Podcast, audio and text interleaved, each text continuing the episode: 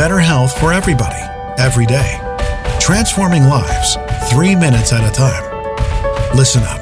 This is your daily health tip from The Good Company.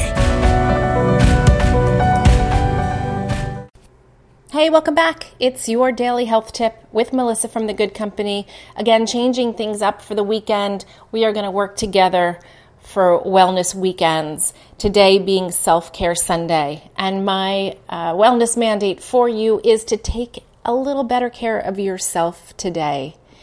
As you're listening to this, maybe go to the faucet and pour yourself a big glass of water. If you're so inclined, maybe add a little apple cider vinegar or a little lemon work today to stay super hydrated.